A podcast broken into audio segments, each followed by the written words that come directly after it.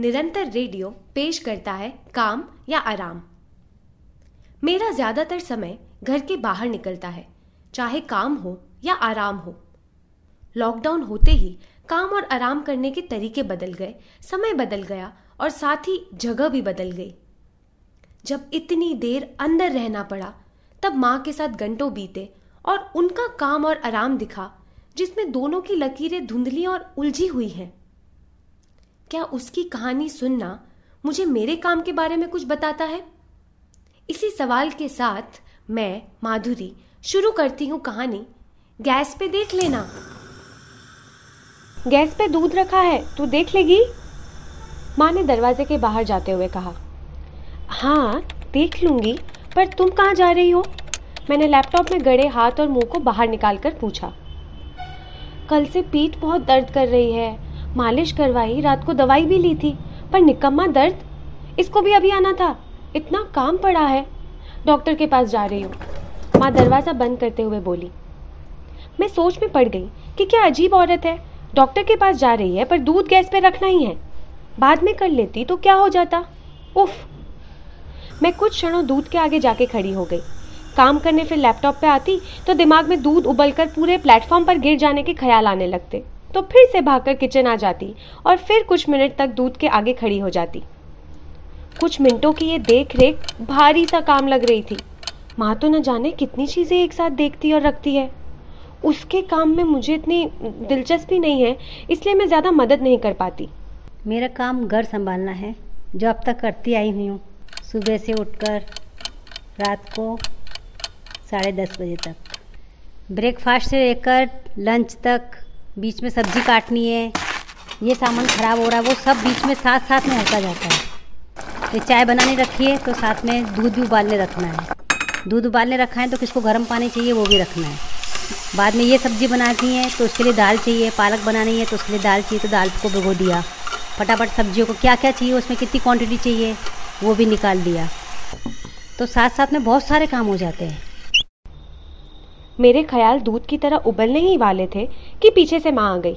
बोली, अरे रे रे, अच्छा हुआ मैंने देख लिया, यहाँ खड़ी रह के भी तो ध्यान नहीं रख सकती हो ना। मैं मुंह बनाकर फिर अपने लैपटॉप की स्क्रीन के आगे जा बैठी। जब लैपटॉप को लगातार देखने से उबासी आने लगी तो मैं किचन आई और अभी अभी जो दूध उबाला था उससे अपनी कॉफ़ी बनाने लगी। माँ गर्म पानी से पीठ को सेक कर रही थी। क्या बोला डॉक्टर ने?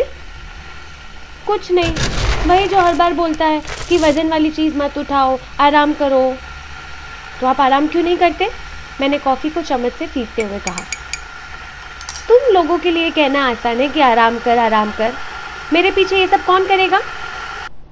पापा ने दूसरे कमरे से आवाज़ लगाई। अरे आशा, मेरे लिए गर्म पानी तो रखना गैस पे, दस मिनट में नहाने जा रहा हूँ। माँ पीठ को पकड़कर आ आ की आवाज़ लगाती हुई फिर खड़ी हुई। बैठो आप इधर, मैं रखती हूँ पानी। इतने में माँ बोली, तुम लोगों को क्या लगता है कि बस खाना बना लिया, एक दीदी ने झाड़ू पोछा कर लिया तो घर का काम हो गया? दूसरी चीज़ें तो दिखती ही नहीं है किसी को। माँ अपनी पीठ और काम की चिंता करती ये सब बोले जा रही थी और मैं अपनी कॉफ़ी के धुएं के साथ हर बार की तरह उनकी बात को आधे मन से सुनती हुई गर्म कॉफ़ी को धीरे धीरे फूंक लगा रही थी। जब अंदर जाकर बैठी तो एक बार फिर माँ ने आवाज़ लगाई, कॉफ़ी बनाकर दूध का पतीला पापा साफ करेंगे ना? तब हंसकर मैंने कहा, पापा नहीं, मेरी माँ साफ करेगी। पर मैं तुरंत अंदर गई और अपने कॉफ़ी वाले बर्तन धोकर उल्टे करके प्लेटफॉर्म पर रखाई। वापस आकर काम पे बैठी तब एहसास हुआ कि मेरी कॉफ़ी का दूध लेने माँ सुबह जल्दी उठती है। ये दूध टाइम पर उबाल देती है ताकि मुझे कॉफ़ी के लिए दिक्कत ना हो और वेट ना करना पड़े। कॉफ़ी पाउडर भी हर महीने लाना है, उस याद की पर्ची वो बनाती है। कई बार मेरे दोस्तों के आने पर कॉफ़ी भी वही बनाती है। तो काम तो सारे मेरे थे, पर मैं सोचती रही कि मुझे उसके काम में दिलचस्पी नहीं है, शायद इसीलिए उसके काम खत्म नहीं होते।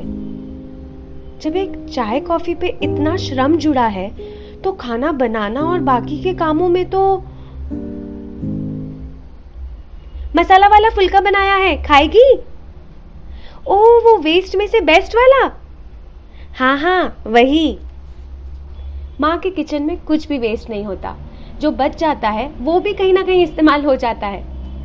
मैं वेस्ट में से बेस्ट कैसे बनाती हूँ। रोटी जो बच जाती है उसके लिए मैं मसाला तैयार करती हूँ। लहसुन, अदरक, हरी मिर्च, धनिया, सबको तेल गरम करके उसमें ये पूरा भून लेती हूँ मसाला। धनिया पाउडर डालती हूँ, नमक, हल्दी। ठंडा हो जाता है उसके बाद थोड़ी सी खटास डालनी पड़ती है। चाहिए तो अमचूर का पाउडर डाल सकते हैं, नींबू डाल सकते हैं। ठंडा हो जाए उसके बाद रोटियों में लगाकर उसको बाफ लेते हैं। जैसे अपन ढोकला बाफते हैं उसी तरह अपन बाफ लेते हैं। हम एक जॉइंट फैमिली में से हैं, वहाँ ये सब जो बच जाता तो फेंकते नहीं थे। इतने सारे लोग साथ में रहते थे तो कुछ ना कुछ नाश्ता चाहिए, ये चाहिए, शाम को भूख लगी तो ये हमको मम्मा, हमारी चाची, वो सबको हम देखते थे। देख देख के हमको भी बनाना आ गया। एक बार देख लिया तो अब तो कुछ भी चीज़ें उसमें वेस्ट में वेस्ट कर, सब्जी बच जाती है उसको भी मैं चावल में बाफ कर वो मिक्स कर लेती हूँ तो वो मस्त पुलाव बन जाता है। इस तरह मैं वेस्ट में से बेस्ट बनाना सीखी। और हमारे दादाजी हैं, हमारे बाबा, जो मैं शादी करके, मेरे ससुर हैं, उनको भी ये सब्जी नहीं खाऊंगा, बैगन का बुरथा नहीं खाऊंगा। तो हम लोग को क्या करें, तो इतने सारे लोग, सबकी अलग अलग चॉइस। तो बैगन के बुरथे को थोड़ा सा उसमें से गोभी वोभी की सब्जी हमने किसी इनके लिए बनाई है, दादाजी के लिए, तो वो बच जाती थी समझो। तो उसमें मैं बैगन के बुरथे में मिक्स करके थोड़ा सा उसमें से पाव भाजी का मसाला डाल के साथ में पाव रख के साथ प्याज व्याज काट के देती, पाव भाजी बनाई है, वो मस्त तरह से खा लेते थे।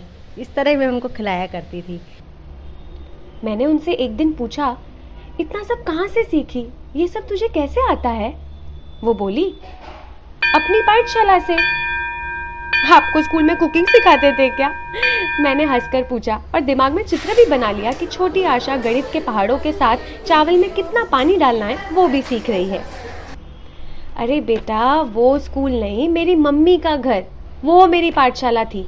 वहाँ यही सीखा कि पति का घर मेरा असली घर होगा, उसकी तैयारी माँ के वहाँ कर रही हूँ। जितना अच्छे से सब इस पाठशाला में सीखूंगी उतना अच्छे से ही वहाँ मैं कर पाऊंगी, बिना ताने और शिकायतें सुने। पहले क्या होता था, मम्मी लोग बस लड़की बड़ी हो गई है, बस लड़का ढूंढा, पहले बस यही लाइफ में होता था कि लड़की बड़ी हो गई, अब शादी कराने उसके घर रवाना करो। को बकरी को बांध के रखा हो ना, बस उसको दूसरे घर में रवाना कर देना है, इस तरह लगता था। लेकिन ना, उस टाइम हमको नहीं लगता, अभी लग रहा है ऐसा। उस टाइम खुशी खुशी जैसा माहौल था उस तरह हम चले, हमारे माँ बाप के हिसाब से चले, भाई भाभी के हिसाब से चले। वहाँ भी किसको दुख नहीं देने का कोशिश किया, यहाँ भी इसी तरह चले हैं। वो समय ऐसा था, माहौल ऐसा था, अभी माहौल ऐसा है, समय ऐसा है, उस हिसाब से हमको चेंज होना है। मैंने उसकी पीठ थपथपाई और कहा, वाह माँ, कितना अच्छा किया तुमने सबके लिए। पर अब तो जॉइंट फैमिली नहीं है ना, दस ग्यारह लोग भी नहीं है, अब तो आराम करना सीख लो। हाँ हाँ बेटा, अब तो व्हाट्सएप, फेसबुक, यूट्यूब है ना, वो सब पे आराम का वक्त निकल जाता है। मेरी जिज्ञासा थोड़ी और बढ़ी तो मैंने उनसे पूछा, जब ये सब नहीं था तो आप कैसे आराम करते थे? अरे आराम हराम था, किसी को पसंद नहीं था कि मैं बैठूं। हैं? इसका क्या मतलब है? मुझे कुछ समझ नहीं आया।